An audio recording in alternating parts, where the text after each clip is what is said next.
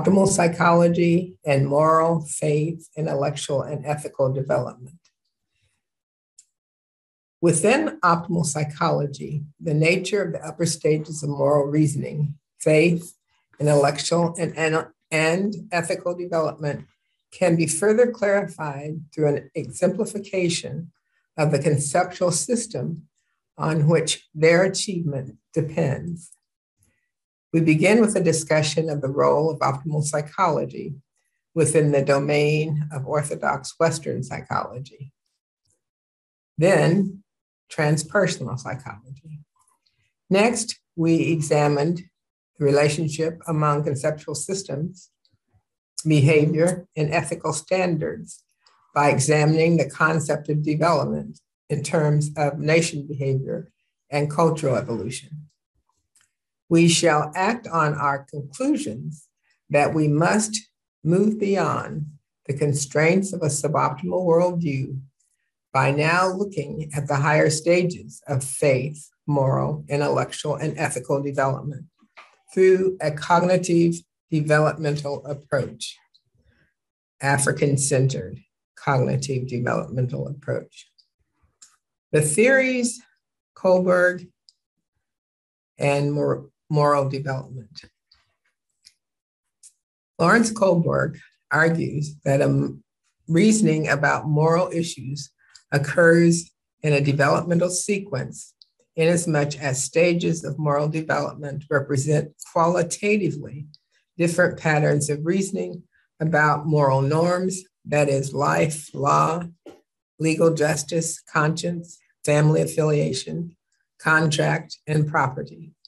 According to Gibbs, stages of development also represent new thought operations, internalized schemata of action, logically or philosophically formalized systems in equilibrium, and culturally universal patterns.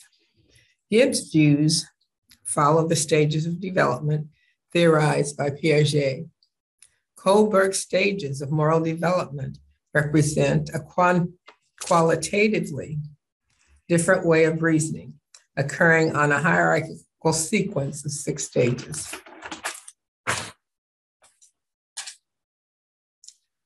To discern the development, developmental stage of moral reasoning, two or more conflicting norms, for example, commitment to family versus commitment to the law, are presented. And an individual is asked to make a decision about the action he or she would take and then explain the decision. The explanation or reasoning behind the selection is the key to understanding the developmental stage of the individual. Kohlberg's classic Heinz dilemma is an example of such a juxtaposition. In this dilemma, the subject is asked to respond to the following situation Heinz's wife is dying of cancer, and in their town is a druggist who has developed a drug to cure cancer. The drug costs more than Heinz can pay, and since Heinz cannot pay the druggist for his efforts in developing the drug, the druggist refuses to give it to him. Heinz does not want his wife to die. Should Heinz steal the drug to save his wife's life? An affirmative or negative response by the subject must be ju- justified. Therein lies the key to understanding the subject's developmental stage. Kohlberg's six stages of moral development represent a progression in reasoning from simplistic ego centered structure of the stage one, doing right to avoid punishment, to stage six reasoning, patterns that is based on the universal principles of justice and love. Martin Luther King's justification for the civil disobedience has been described as a stage six reasoning, inasmuch as King believed that certain universal principles of justice override the civil laws of a society or a subgroup. When civil law conflicts with universal principles, individuals must choose to follow the law or disobey it. According to its hierarchy, Stage six reasoning suggests that the universal principles of justice and love supersedes Kohlberg's stage five considerations of the just society. Kohlberg suggests the extension of his scheme to a seventh stage of moral reasoning, in which the individual would seek answers to such questions as why be moral? Why live? In the seventh stage of reasoning, an individual seeks to understand his or her relationship to the world order of societies and humans and to the cosmos.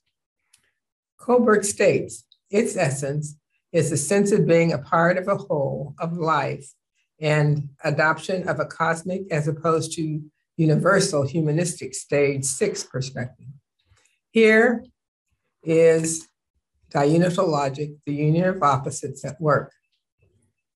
Universal law requires adherence, and morality is necessary, is a necessary basis of life. Many researchers would suggest that because the upper stages of development are not empirically evident, they do not exist. However, in our society, where such high value is placed on a suboptimal epistemological process, empirical evidence of optimal reasoning would be scarce. I suggest that empirical evidence of an optimal system would not determine its nature or prove its existence. Fowler and faith development. James Fowler argues that faith development occurs within a developmental stage framework similar to Kohlberg's scheme. Fowler distinguishes faith from religious affiliation by referring to faith as an individual's orientation to an ultimate environment or what the individual feels to be the most important part of his or her life, while religious affiliations represent a commitment to a societal institution or set of values.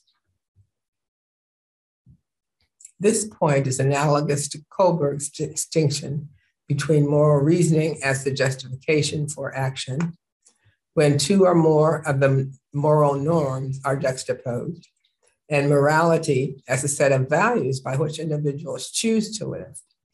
Both Fowler and Kohlberg see faith development and moral reasoning as developmental sequences distinguished from traditional faith and morality.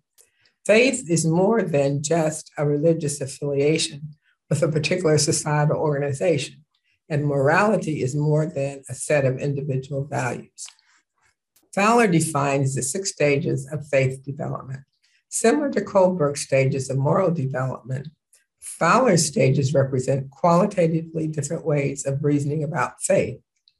The stage definitive aspects include locus of authority, symbolic and conceptual functioning, role taking, and extensiveness of identification and prototypical challenges with which faith, faith must deal. Fowler's stages represent a progression from stage one faith development, dependence on and deference to parents, surrogates, family, authority figures, to stage, stage six faith development, universalizing faith, in which the individual becomes aware of the ultimate context of life and seeks to integrate his or her being through a sense of the cosmic. Individual functioning at stage six transcends apparent conflicts within society. Understanding the role of the conflict these conflicts play in the larger scheme of existence. In other words, opposites are unified, contained, and transcended through diunital reasoning. Conception of self affirms our multidimensional nature. Oneness is realized. Fowler's stages of faith development indicate the extensiveness of identification at each stage and how an individual would deal with role taking. This brings us to the importance of understanding the parallels between faith and moral development. As an individual progresses through stages of faith and moral development, empathetic understanding broadens. Concern for moral justification is at first egocentric, thus ultimately includes considerations related to moral justification and the cosmic, cosmic order. In faith development, role taking begins with an extremely limited ability to take on the role of the other. It progresses, however, to taking on the roles of subgroups in society and then transcending apparent conflicts between subgroups in recognition of an ultimate state of existence in which viewpoints are understood as expressions of the larger cosmos. This expanding ability in role taking, a process of self knowledge, is the key to understanding the parallel between moral and faith development and the shift in conceptual systems that occurs across stages of development. Perry and intellectual and ethical development. As we seek to apply optimal psychology, we find William Perry's work on intellectual and ethical development in college students helpful in explicating the higher dimensions of psychological development. Perry observed the development of students who had apparently been socialized from a suboptimal conceptual frame of reference. As we follow Perry's observations, we observe that it is necessary to switch conceptual systems to reach the upper stages of moral and faith development. Perry's forms of intellectual and ethical development in the college years describes nine positions or stages of development extrapolated from interview data collected from college students, freshmen to seniors, who span several age groups. Through the inductive process, typical methods used to surmise developmental schemes, Perry's nine positions of development assume a Piagetian structure. Each of the three positions of development is grouped in a subset of three positions dualism, relativism, and commitment. These function as filters for processing information. Taylor describes the schemes of Perry's original work. Dualism.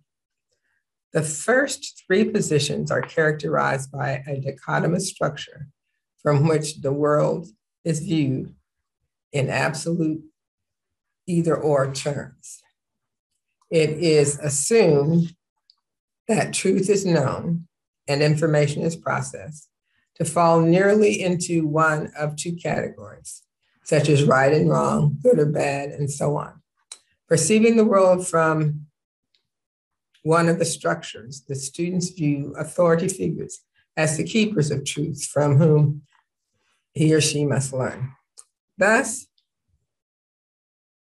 reliance on authority instead of one's own ideas becomes a method of learning and decision making.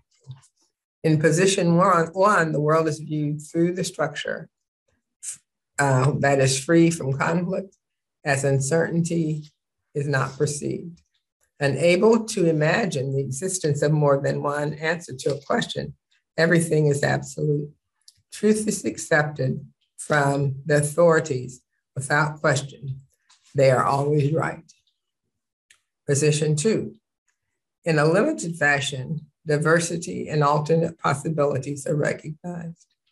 Truth is known to the, to the authorities who now introduce uncertainty as a way of helping students learn to find truth on their own. Some authorities who do not seem to know all of the answers are, as a consequence of the dualistic structure, deemed wrong. Position three some truths are not presently known, even by authorities. Uncertainty becomes more uncomfortable. Authorities cannot be expected to know all the answers. Confusion and anxiety push the student to hold tightly to the notion that the authority will lead the way to finding the truth in the future. In the next subset, relativism. In positions four, five, and six, knowledge is viewed as, a, as relative because of the dualistic structure is discarded in recognition of numerous possibilities. Uncertainty replaces absolutism. Authority is released from its all knowing position as the student's ideas gain equal status. The search for the right answer is abandoned and dependent on the context. A variety of answers is considered. Position four. Here begins the shift from uncertainty and reality perception. While in some areas truth remains, there are no answers or criteria by which to distinguish one's opinion or one opinion from the other. Learning focuses on thinking about thinking or practicing with their guidance the way of the authorities and the way they want us to think.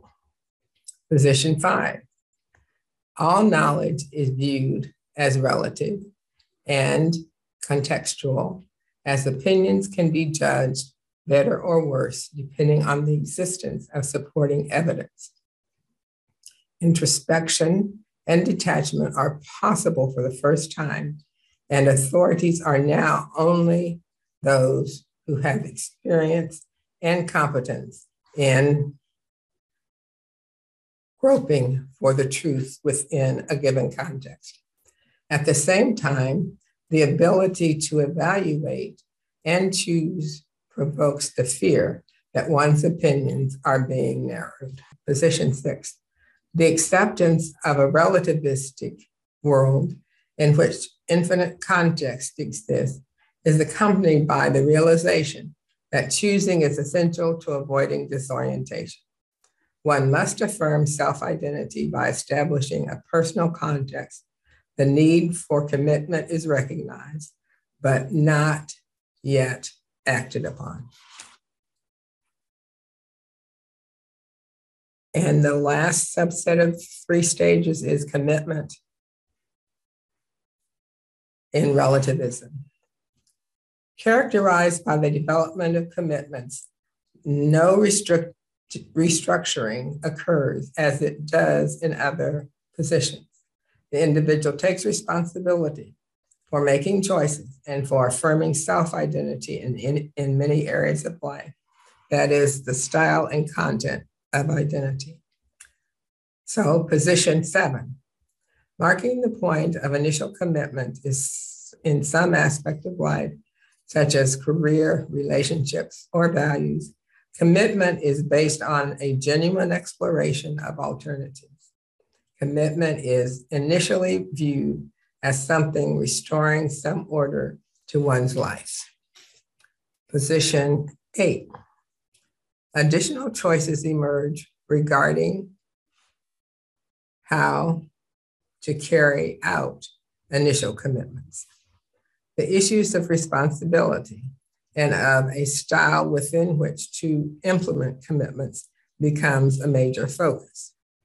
With the acceptance of the infinite nature of choosing comes awareness of relativism in its fullest sense.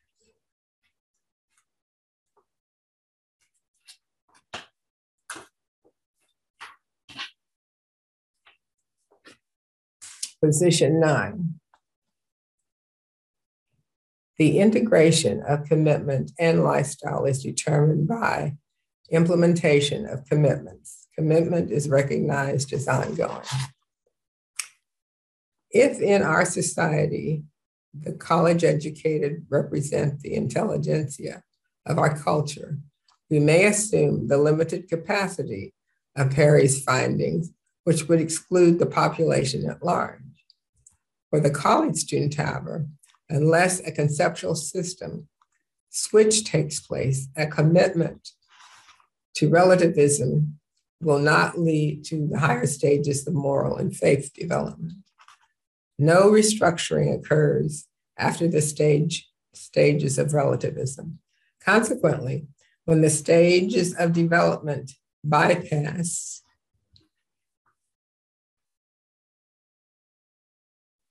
the conceptual switch, answers and criteria by which to distinguish opinion is absent. The ability to evaluate and choose is feared as narrowing of options, and we must search for a context within which to affirm self identity. While commitment restores order, the restoration is enhanced or limited by the quality of commitment. The absence of a basis for a standard of ethics is once again noted and very much needed. Piaget outlined four stages of cognitive or logical thought development. In the initial stage of development, sensory motor intelligence, the individual's behavior is primarily motor. It is believed that the child, age zero to two, does not think conceptually. Pre operational thought, ages two to seven, is a period of language development, and the child begins to think conceptually. Logical thought is first applied to concrete problems in the stage Piaget calls concrete operations. Age 7 to 11. Formal operational thoughts is, are the final period, the last stage of development. In this stage, ages 11 to 15, in which the individual begins to apply logic within various contexts of problem solving. Regardless of the age ranges that correspond to the levels of development identified by Piaget, studies show that much of the adult population falls within the concrete or formal operations reasoning structures. Reviewing the literature uh, on formal operational thought in adults, King notes that it is apparent that a rather large proportion of adults do not evidence formal thinking, even among those who have been enrolled in college. It is necessary, however, to reach Piaget's fourth stage, formal operations, in order to also function within the parameters of Perry, Perry's relativism, not to mention the higher stages of Kohlberg's moral development and Fowler's faith development. We are beginning to see how the problems of reaching the higher stages of psychological development are compounded long before we approximate the upper reaches. By inherent limitations of the suboptimal worldview into which we have been socialized or are being socialized. Commitment to relativism itself may create a suffocating trap when we continue to see ourselves in the finite and limited terms of individual form and external criteria. Neither Fowler or Kohlberg claims to have provided a closed-ended developmental process of faith or moral development. Further stages of development may exist. These will have to be clarified through more theorizing and research. Our challenge, however, is to understand the nature of the upper stages of development and how they differ from the preceding stages in terms of philosophical assumptions and principles. Clarification will help us understand the developmental process.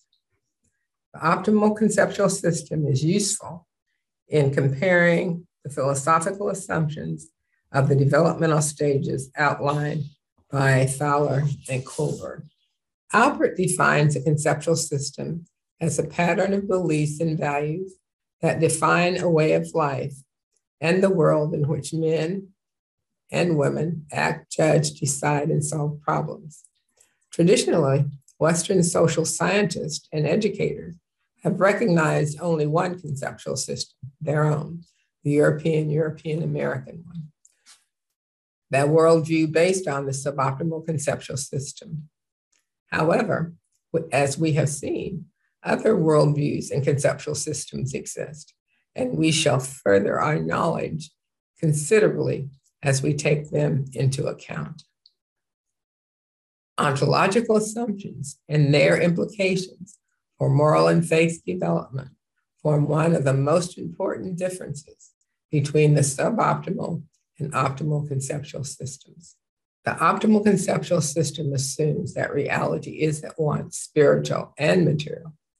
All things are interrelated. The material realm is merely that reality that is the most outward manifestation of the spiritual. Correspond, this corresponds to the ontological assumption on which Kohlberg and Fowler based the upper stages of development. Optimal ontological assumptions fully integrate the human and transcendent, or in the moral development terms, the humanistic stage six, and the cosmic stage seven perspectives. On the other hand, the suboptimal view rests on the ontological assumptions that reality is primarily material, with only a secondary spiritual aspect. This premise correlates to the ontological assumptions that anchor the lower stages of moral and faith development, within which the individual seeks to construct a world based on parent, family, community, state, society, and nation ideas. Moral, faith, intellectual, and ethical development as the movement from the suboptimal to optimal. Progression across the stages of faith and moral development is a transition from the suboptimal to the more optimal conceptual system. The core philosophical concern, Kohlberg's theory of moral development and Fowler's theory of faith development, is the relationship between the self and other. Kohlberg asserts that one way of addressing or understanding the transformative or transformations that arise in the development of moral judgment is to view such transformations as relationships of society's roles and expectations to the self. In his earlier work, Kohlberg proposed that ego development or ego strength is an important dimension of moral character that serves as a bridge between moral judgment and moral behavior.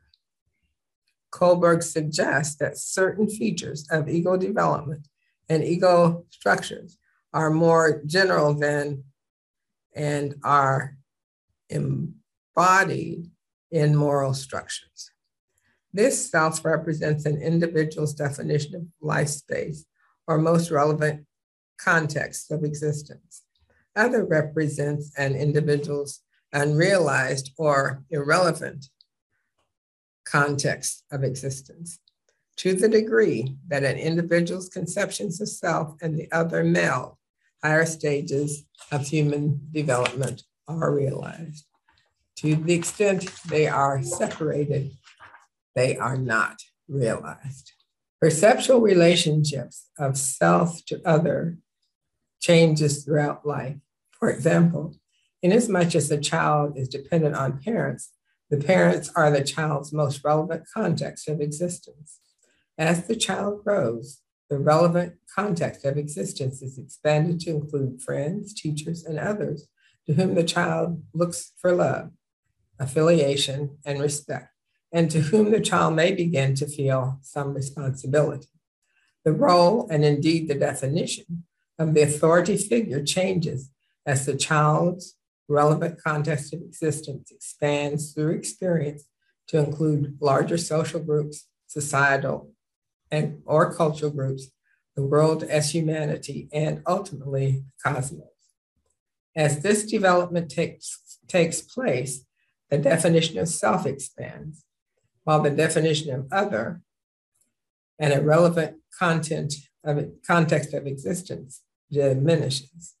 Definitions of self represent at first the finite and expands to the infinite as a sense of oneness is achieved. Initially, the suboptimal view of the world or of the self is egoistic, egocentric, and the ability to conceive of one's responsibility to family, community, nation, and world is limited. A sense of responsibility grows, however, as the sense of self broadens. This is supported by theories and research of Selman, Gibbs, and Kegan.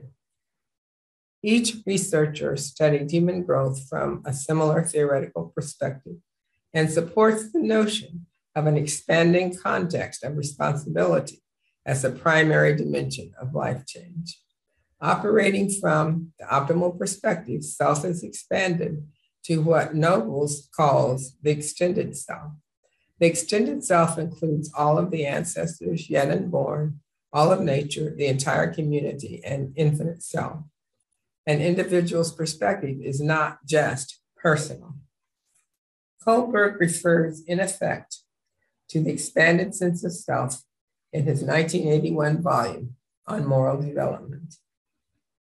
When he describes the nature of a potential stage seven of moral development.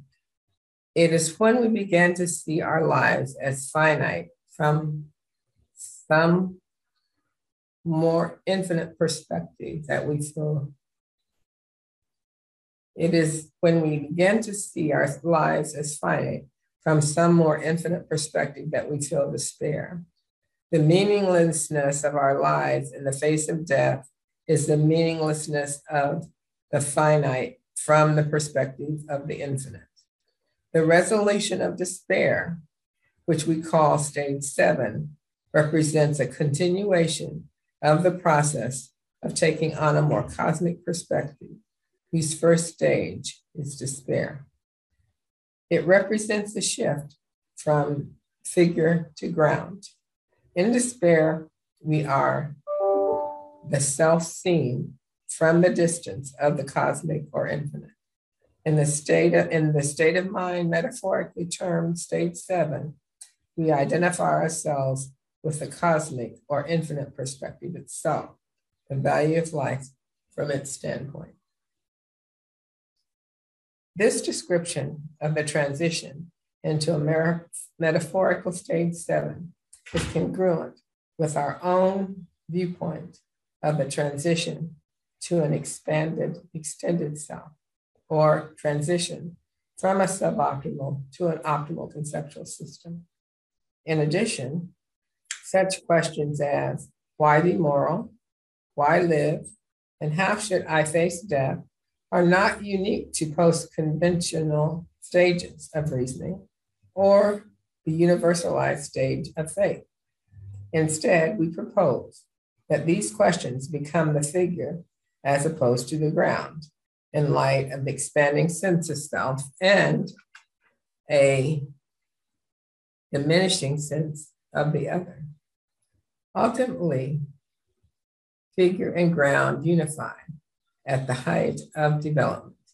The unification of figure and ground, spiritual and material, human and transcendent, and humanistic and cosmic provide the basis for a cosmic or optimal conceptual system. Kohlberg's seventh stage and Fowler's sixth stage of development represent the full evolution of an individual within an optimal conceptual system, as can be rendered within a Euro-Western cultural framework. Preliminary imp implications for education and psychology.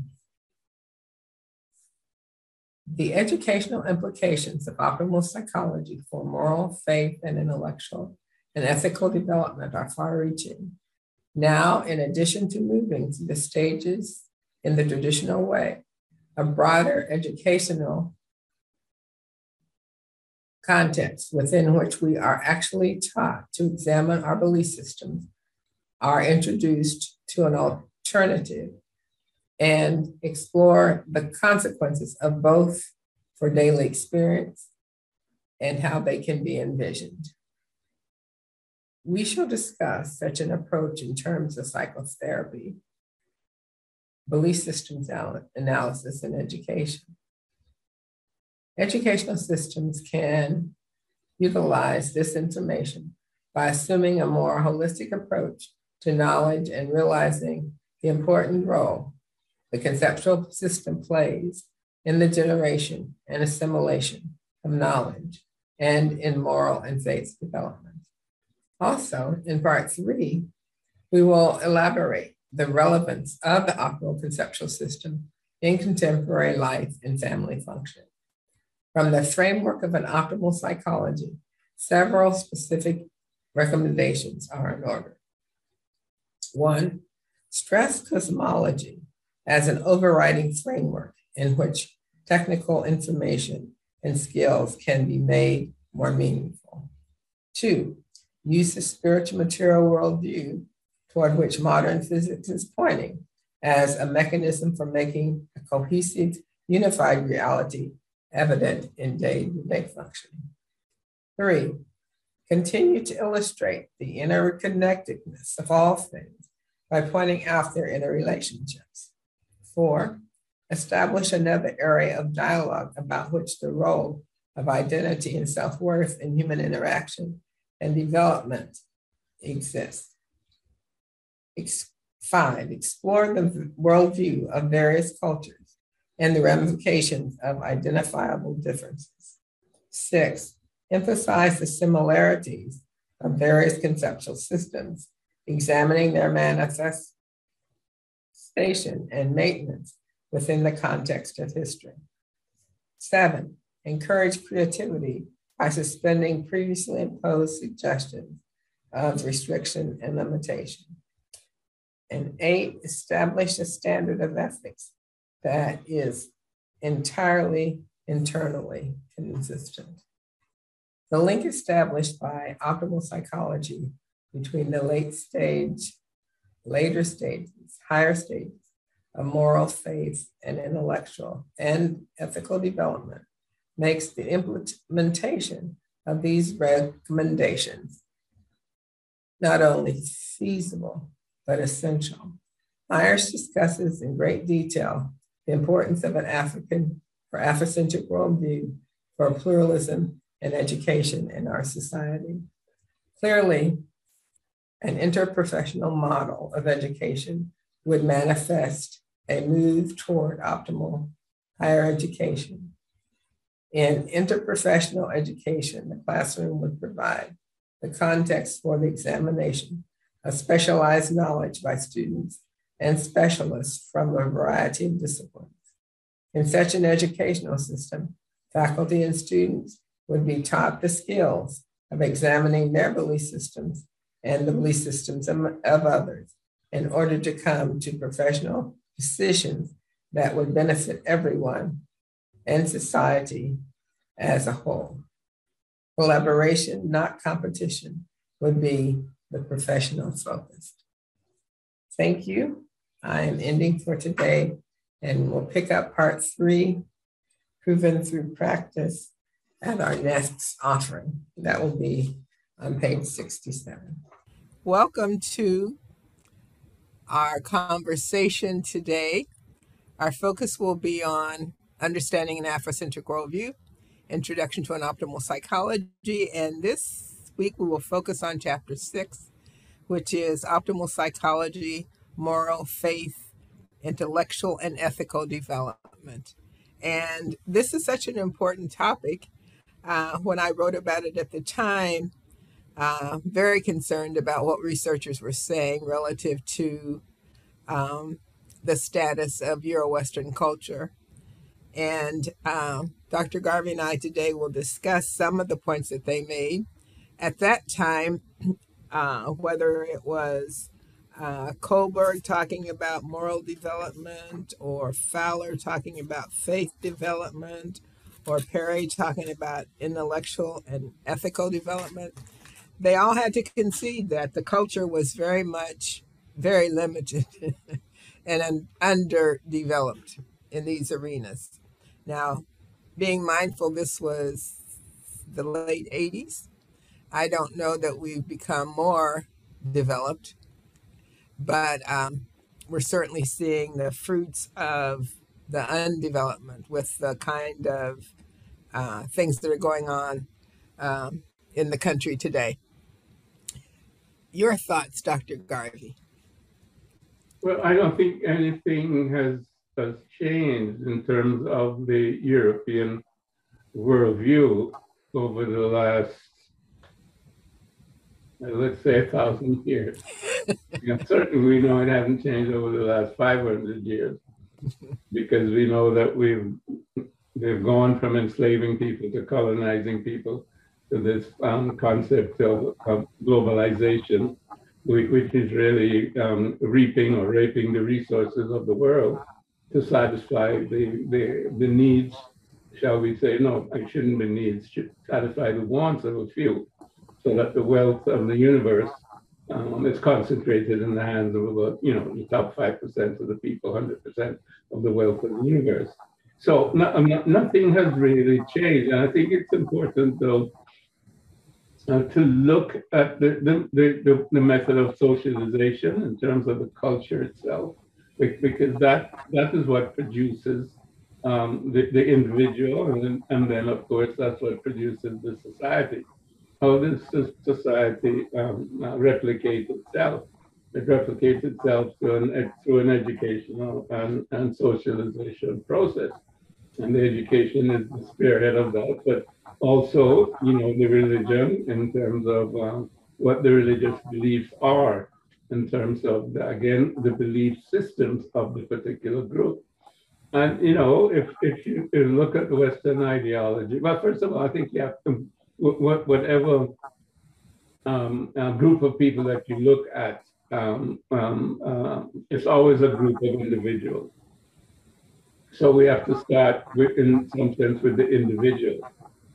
Now, I think in terms of Western culture, it begins and ends with the individual. The individual is a standalone entity, and um, um, um, the, the, individual is is based on, shall we say, mind and body, meaning that the, the, the individual has certain sensory organs that brings information from the outside world, if you will, to this mind, which is located in the brain because it's considered that mind and brain are the same. So, so uh, and, and, and the entity derived from this mind body complex is really the ego. The individual is the ego.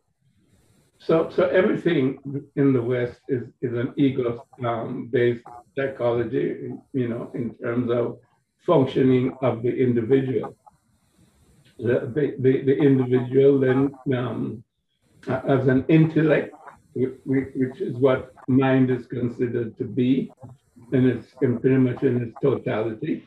Um, it then um, um, utilizes the information that's brought from the outside by, by, the, by, the, by the five senses. And, and it uses it then to um, uh, create an environment so that the ego can be satisfied based on pleasure. Um, the ego seeks pleasure as opposed to pain, and um, you know, or is indifferent because it doesn't matter. So those are the three things: pleasure, pain, or um, ignoring what is there. And ignoring also means ignorance or stupidity, because it means you're not aware of what's going on. So we have the pleasure principle and and and, and the avoidance of, of pain. So pleasure is, is desire and, and, and wanting things and, and grasping things and clinging to things and trying to make things happen. Th- this is what that is all about for the benefit of ego.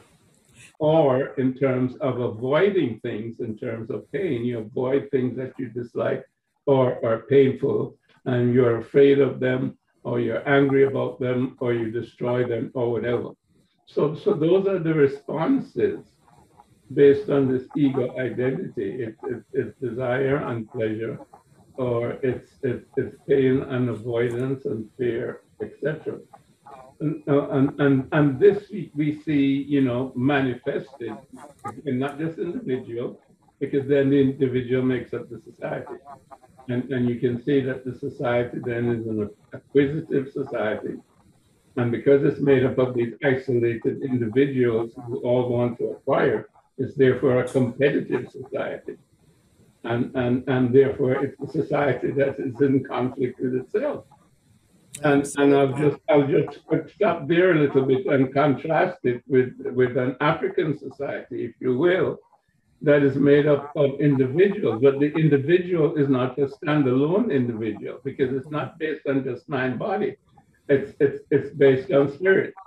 And, and this is the important thing about the difference uh, because spirit is something that unites us all because the spiritual basis of the individual is also the spiritual basis or the basis of reality. And of course, nowadays, uh, you know, the Indians call it the Akashic field, if you will. You know, we we we we, we call it Amun uh, in, in terms of that, or or, or um, uh, new and non or you know, in, in terms of our Kemetic uh, civilizations. But the basis of, of, of the individual is spirit, and, and, and spirit is identical with source, uh, which is source for everything. So the individual is not disconnected from other individuals or from the society. And, and the individual finds his uh, expression, shall we say, or meaning within the relationships with other individuals as family, as community, as nation, as tribe. So, so, so that meaning derives from relationships. Absolutely. Meaning does not derive from acquisition. very different, very, very different. And I think the reality of which you speak certainly reflects the fact that that suboptimal view, wherever they got it, however they got it, uh, is not changed, probably isn't going to change. But I think the opportunity for African people and those who are desirous of uh, a different reality, the opportunity for them to go back and fetch and adopt that optimal worldview of their ancestral heritage is probably needed now more than ever because as we're looking at what's going on in society, um, I think this chapter, more than anything, lets us know we really can't depend on following people who have never advanced probably a tenth of the level to which we as African people have culturally. And I loved what you said, Dr. Garvey, about the individual and the collective, because um, in optimal psychology, we talk about the multidimensional self. This, my sense of self cannot be separate from those who came before my ancestors or those who will come after future generations or nature or community. It's that's who who I be. and as um, as my being becoming, I'm interested in uh, my being becoming uh, more knowledgeable, gaining more wisdom, more understanding about all those dimensions, particularly in light of how I can best facilitate our growth and development to conscious realization of who we are as divine spirit. So it's such a different uh, way of being in the world and one to which I think we cannot get back to quickly enough particularly as we look at um, the things required for um, that kind of reality, and not the least of which is our capacity to deal in truth. And we know in this social context, some in leadership would even argue there's no such thing as truth. It isn't a matter of whether a thing is true, it's whether or not you can get people to believe it. Which leads us to the whole issue of um, the imperative that we use our own minds to create that which we desire and not rely on the culture because the culture we find ourselves in as people acknowledging African ancestry is toxic mm-hmm. and pathological and can only lead to, well, not just lead humanity to destruction because there is no moral grounding yeah. and no capacity or limited capacity for moral reasoning. The, the, tragedy about that, uh, Linda, is, is, is that we as a people, to a significant degree, have, have, have uh, bought into that suboptimal psychology and suboptimal worldview because it is the dominant worldview and it has been dominant because we have been conquered. The, the tragedy is that um, we've said something about this. We have been disconnected from our past. But the tragedy is that, you know, many of us talk about equality, saying that we want to be considered equal within that society that has been created by the suboptimal worldview.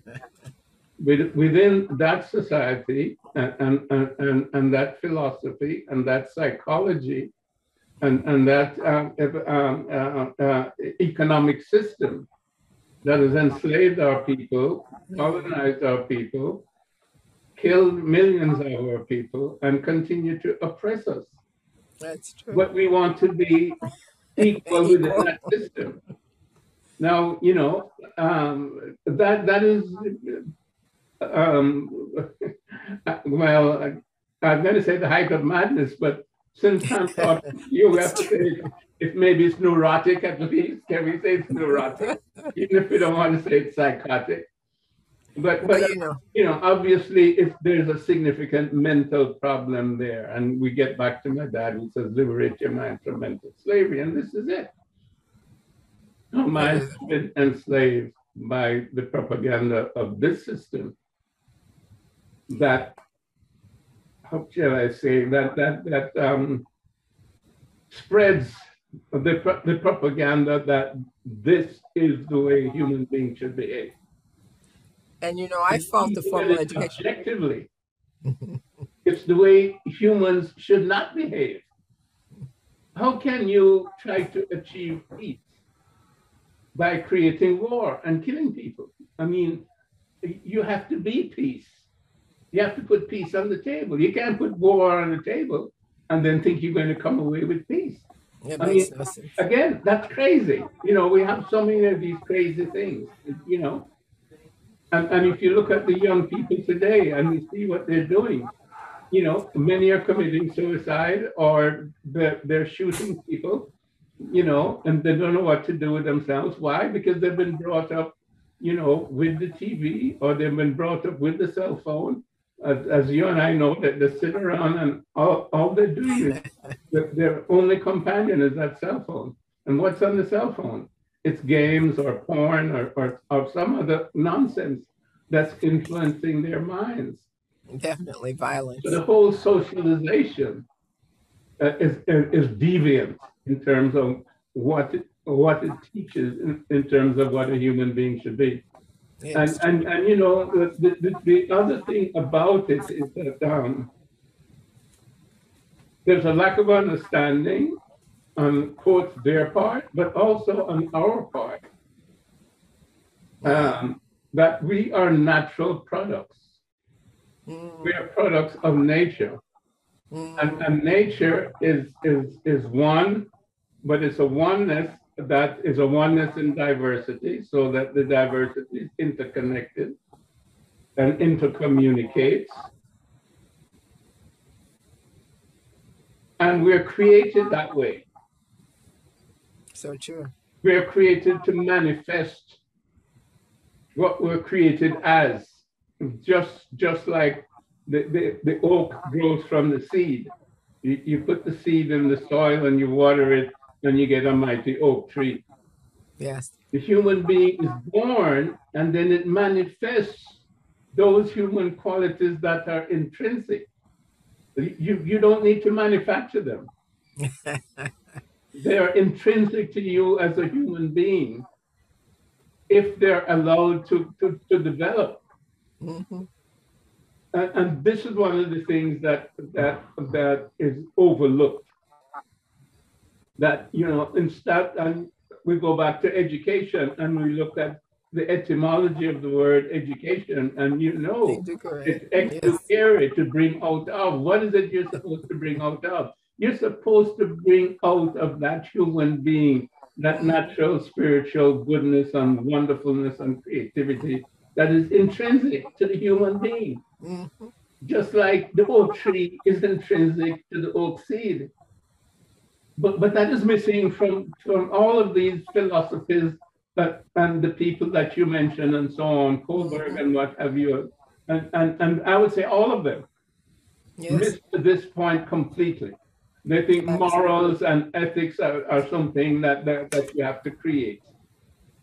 And, and that you have to school somebody in, and that you can deviate from by being tricky. Yeah, or, or you can deviate from it because the other guy is doing it. You know, like I was watching a movie last night and and and and um, you know people were lying and, and cheating and stealing and so on. Of course, this was you know the British versus the Russians and the you know the the the, the, the communists and, and you know the capitalist system and, and the bad guys and the good guys. And the good guys are saying, well, we have to behave like the bad guys because the bad guys are doing it. You know, a rationalization that you know you can get around the, the, the system because it's a system that has been created. And you know, I and think that's go into this whole business now. Let's change the system. And, and and a lot of us look and say, well, we need a revolution, or we must change the system. That must change. We need to change the individual. We need to go back to what is the individual, and the individual when what is individual is educated or brought out of the individual this then you'll have the system that that that you need. It's, it's not going to be by an external revolution that sits down and changes the system and, so on and says, okay, now we, we have a better system. This this looks good on paper. Let's go out there and behave this way. You know, when we realize our oneness as a collective, um, a collective diversity, mm-hmm. and we become mindful of how we treat our oneness and our diversity, we don't allow the kind of missocialization that's so commonplace.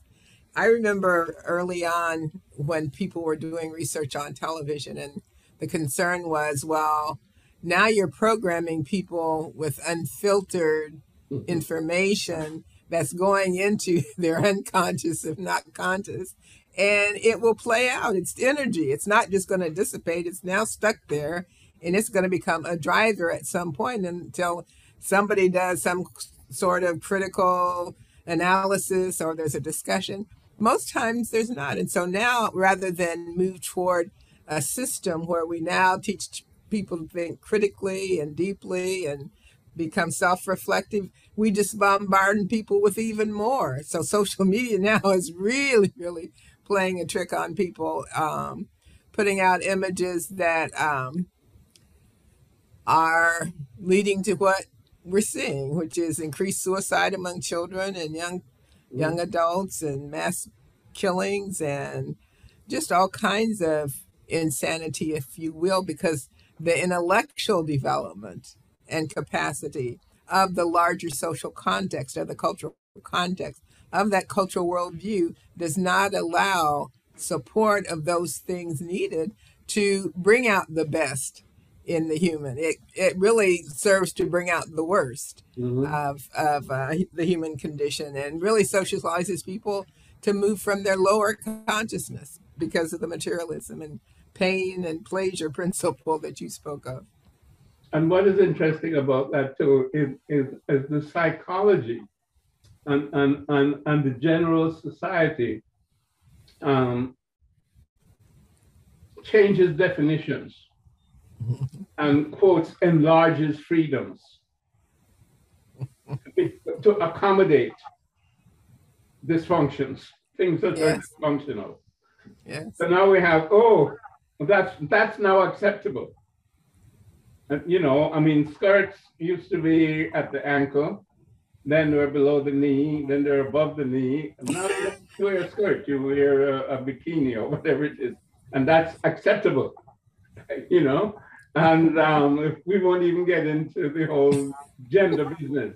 But we know that that goes from left to right and everything in between is, quotes, acceptable because we live in a free democratic society where all you have to do is rename it, you know, and and and then it, somehow it becomes acceptable. Yeah. And our psychologists, um, they are busy about making people comfortable within the society as it exists. Mm. So that's what uh, they, they, they're, shall we say, manipulating the psyche so that it, it is at ease with the contradictions mm-hmm. and, and, and with the fear and with the anxiety and with the desire and with the greed and all of these things that develop based on the systemic culturalization in, in, in a materialistic direction where there's where there's there's really no value system because the value system None. changes changes every day. None. And the fact- psychiatrist then help you to accommodate to the changes in the value system. Absolutely true. In fact, they, uh, uh, they call it democratic sanity. If most people do it, then it's healthy or it's I like okay. that. Yeah. Uh, and that probably would be I true as, if there as- a, you were, as you were saying, it's a matter of opinion, right? If, if not that, that th- this is the way it is, it's the opinion. It's my opinion that this is right. There's no such thing as truth. Uh, if, if eight people say this is true, then it must be true. it must be So true. it's a statistical truth. It's no longer a moral truth or an absolute truth. It's a statistical truth. It is. Well, think about political correctness is a thing. Mm-hmm. Nobody's worried about being morally correct as long as I'm politically correct or as I look correct, then, then it's okay. And I think what's so troublesome to me, Dr. Garvey, is how we as African people who come from a very different tradition just get so sucked in, not realizing that these people who we're chasing after to become like, to be accepted and equal to, have started out from the wrong place. There's there's never been a time when this uh, so-called democracy has been based on truth. It started with a lie, a lie of black inferiority, the lie that uh, black people were less than human, the lie that they are the moral leaders of of the universe. Anything starting on a false foundation, um, the ontological premise about the nature of reality itself, nothing nothing can be built on that. That is going to be solid. That's going to lead to Mhm. humanity's upliftment Mhm. and evolution in the right direction. It just cannot. But it's so hard because now the if you're part of the formal educational system, you're probably not going to be exposed to how that's a fallacy. Uh, you're probably going to get just the opposite. You're going to get the idea, oh, you should fight to become equal. Uh, and in actuality, you should fight to elevate those who are in leadership to become equal to you. Well, the, the, the, the, the flip side of, of it is, and, and that's why i- if it's continued for so long, that, that, that trying to escape or to be different from this, the system that's valorized, um, um, uh, there are punishments. Mm. Um, when, when you speak out and you say, I'm not going along with the system, or I believe the system uh, is not beneficial for me, I'm creating my own system, or I'm, I'm basing my behavior on a different way from what you are, and I have these particular reasons and so on and so forth, then you're either marginalized or you, you, you, you, you are, um, you know, you know, um, sought out uh, for punishment. And this is true over and over and. And of course, the maximum punishment is assassination. And we know that has happened to so many of our leaders, you know, Martin Luther King and, and, and, and so many others. And of course, it happens to people in the street all the time. But definitely those who stand up and say, you know, I think the system should change. And that's where Martin Luther King quotes got in trouble. You know, it was bad enough that he was, um, um, you know, uh, trying to deal with civil rights.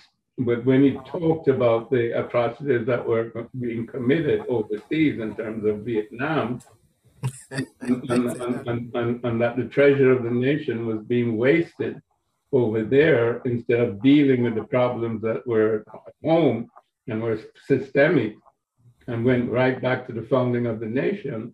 And therefore, we all had a business to transform the society, not to accept it as it is and try to influence other people overseas. That was a bit much for the system to, to Yeah. tolerate. So the system did away with him. Um, and of course, I don't know that we know the truth and we never know the truth of so many of these things because, you know, it, it, it happened to Malcolm and, and so on. And of course, they were able to get rid of my dad um, in, in terms of, of, of false charges and, and, imprisonment and then um, a deportation. So, you know, they find ways to, to, to marginalize you or to destroy you. And um, certainly within this country, you know, it, has been the FBI and there's the CIA and there's a whole set of agencies that do these things, the dirty tricks departments. So that's why it's so hard for us to really stand on our, on our own two feet and be independent in terms of our identity of who we are as a people and talk about, you know, the African American being essentially a nation within a nation. Mm-hmm. The Indian nation is a nation within the nation of America. You know, of course, you know they're they're in in um, in basically imprisoned in their own country, shall we say? Um, but they do have a national identity. Some of them hold on to it. Um, you know, those of us who consider ourselves an African American nation in and of itself with, with, with an identity. Um, again, those people have been marginalized, those people have been attacked because you stand out from what's considered the norm and the system feels as if it's being attacked. And this is true within the country and it's true outside of the country. Yeah, and that's why the country is continually at war. It's at war internally and it's at war externally. And there can never be peace. That's true. Because it always wants to uh, do away with anybody who has a different opinion. And the reason for that is the insecurity of the identity as an ego, because ego has no basis. None. It's just a thought, it's a conception, it's an idea of self as, as, as, as an ego, as, as me versus you, or, or as, as me separate and apart from a thing. It, it is us, us or me versus them. It, it's just an idea in the in the mind. The, the, the, the true so that's why you can get people to buy into the idea there is no truth. If I can get you to believe a thing, then it's true. And, it, and in this social context, that's been the reality. If I can get you to believe in, in it, if I can get to, you to believe your worth and value is how you look, your skin color, where you live, your income, your education, your position, if I can get you to believe that and I can control your access to those things, I control you. Mm-hmm. And the price, the ultimate price, as you point out, if you speak out against that, has historically been death. And I think that's, um, again, another reason to look at this alternate, optimal construction of reality in the wisdom tradition of our ancestors who understood there is no death you can kill my body, but you can't kill my spirit, my soul, and I will be back. I will be back. And I love what your father said. Look for me in the whirlwind. It's me. I will be back. So somehow the only way to transcend the control and the fear that they have sought deliberately to instill is to transcend the consciousness that they've also tried to instill, which is you are this individual form, this ego, and once it's gone, you're gone. No. Again, the height of their science says seemingly that soul, that spirit, that consciousness, which you have in the body, is with you before you're born. And it's with you after your body's gone. So we just, it's going to be very hard for people to just break out of that false ontological premise that reality is essentially a five sense phenomena. No, reality is a spiritual phenomena, an energy phenomena. Energy does not and cannot be destroyed. It can only be transformed. Know, um, I, I, think what you what you have said is, is of prime importance in terms of getting from step one to step two, meaning that um, the, the, the, the, the consciousness, our consciousness has been conditioned to believe in the, in the system and the rewards of, of, of the system. And we, we have to, to break out of that consciousness. And we have to understand basically that there are two consciousnesses. And, and it's interesting, our ancestors speak of them as Ausar and. The, those are the, the two consciousnesses. Ausar is basically the, the consciousness that connects us to the universal consciousness, to God, to the one consciousness. And Auset is the consciousness that connects us to the, the physical world. And that can get conditioned because it is basically Auset that ends up conditioning mind, meaning creating ego, as, as well as what we call mind in the smaller sense, um, meaning that, that which um, perceives things and labels things and, and, and gives them names and, and, and compares things and so on. So in, in order then to, to, to get to Ausar, to get to that universal consciousness, which is truly who we are, we have to decondition the consciousness that has been conditioned. And again, there's a system that was started, you know, 6,000 years ago. And um, it has been around the world and in many places. It's called Buddhism, or it's called the, the Samkhya philosophy, or it's called Taoism, uh, etc. And as a matter of fact, it's even called Christianity. but of course, it has come to us in um, distorted um, through historical circumstances, cultural transmissions, linguistic transmissions, and so on. So those of us who are, are uh, who have been brought up Christian and, and um, identify with that need to understand the source for their Christianity and need to understand how Christianity has changed from its source through the Gnostics of the Greek or Roman Hebrew times and, and has come to us through the West, through Rome, through England, and, and, and through American evangelism, and, and has come to us, and, and we have accepted it. We need to go back through it and, and, and deconstruct it to, to, to see the roots, because the roots are in Africa. Yeah, absolutely, Jim.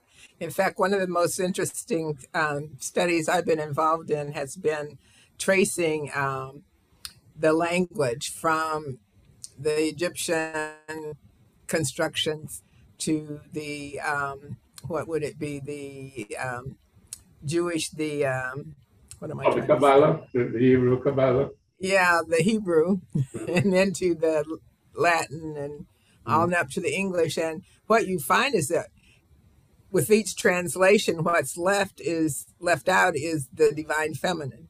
Mm. Because Aset mm-hmm. uh, raised Heru mm-hmm. to become a mm-hmm. mm-hmm. mm-hmm. uh, so that her role, mm-hmm. uh, her awareness to do that, then is translated in ancient text Mm-hmm. But once the Hebrew text comes along, they still acknowledge the feminine.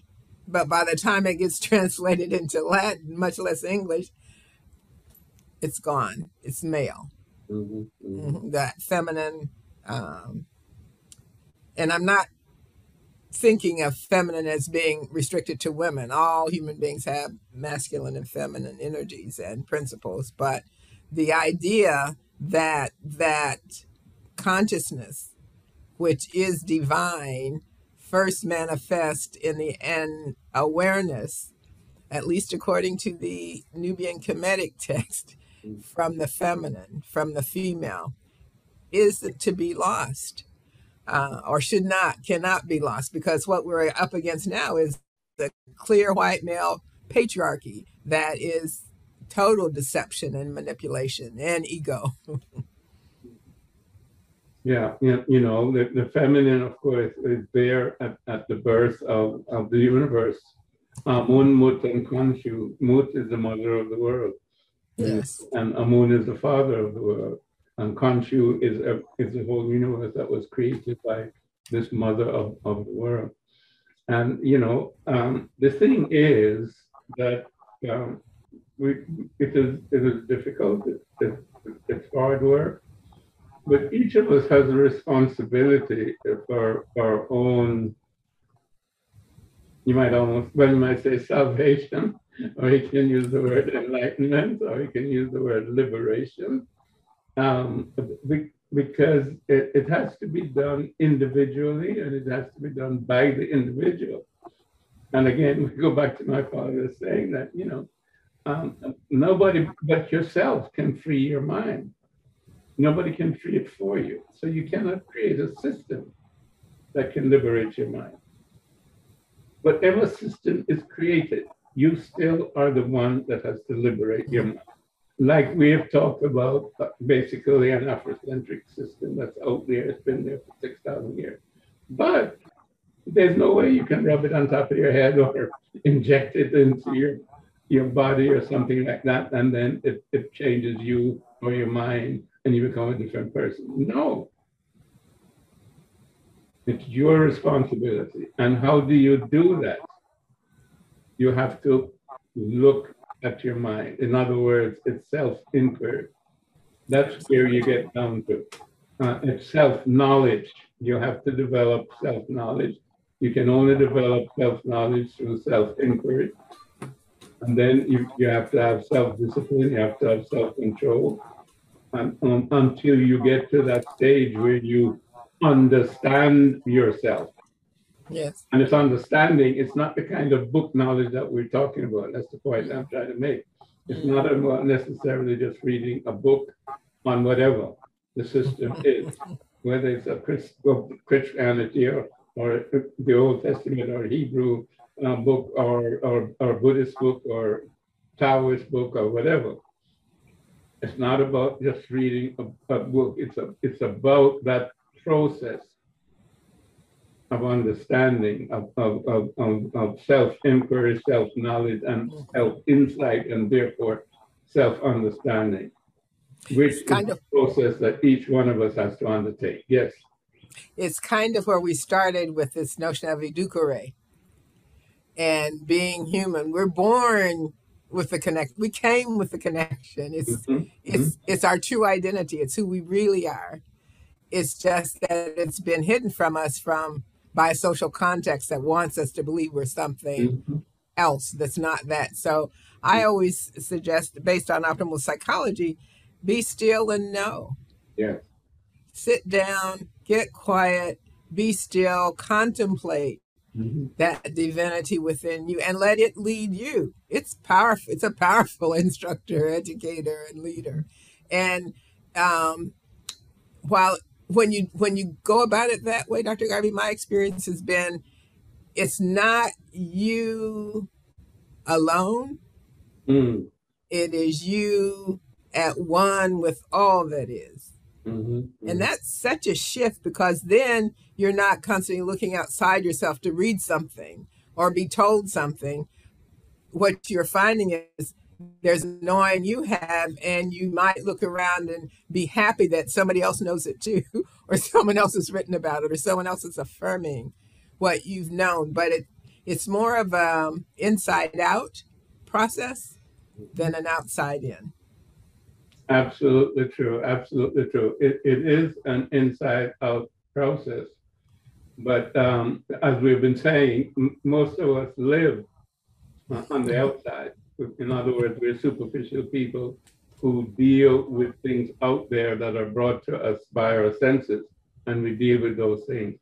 And we, we have very little, if, if, if any, internal dialogue with ourselves. And, and this is what we're, we're talking about.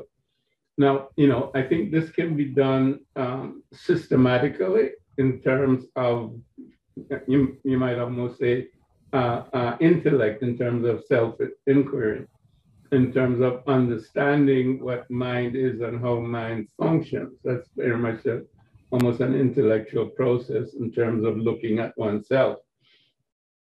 Um, it can also be done um, not so much intellectually, but shall we say at the conscious energetic level, which I think is what you have just been talking about. And that's why there are different strokes for different folks, because some people find it easier to do one thing or another thing.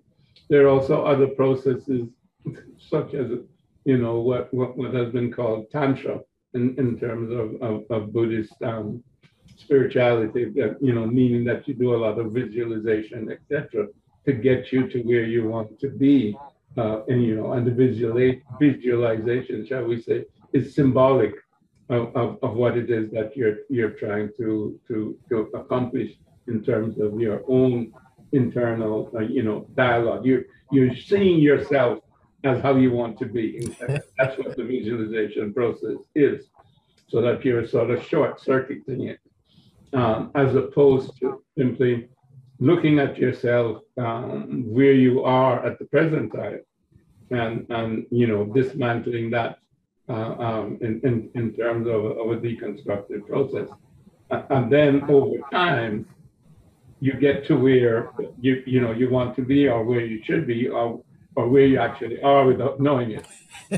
As you mentioned before, the, the problem is not so much who we are, it's just that we have forgotten who we are or we have not known who we are because we've been deceived in terms of thinking that we're we're this or we're that or we should be this or we should be that and we should accumulate this and that's our identity. No, we have an identity that's intrinsic, but we have not known it or we have forgotten it and it has been covered over. And then the process that we're talking about now is, is unpacking who we, we really are and getting rid of all of these conditioned mental, uh, psychic um, additions um, to, or transformations to our, basic consciousness energy that we are as an entity, which is a universal entity that is manifesting on the physical plane through us as a physical human being. So very true. And you know, however you get there, yeah, just get yeah. there if you can. by bus, by train, by plane. No place how you can walk. bicycle. and so we're just wanting to create the space where people can think about mm-hmm. all the different ways to get to who we really are so we can really be and fulfill the potential that we came to fulfill.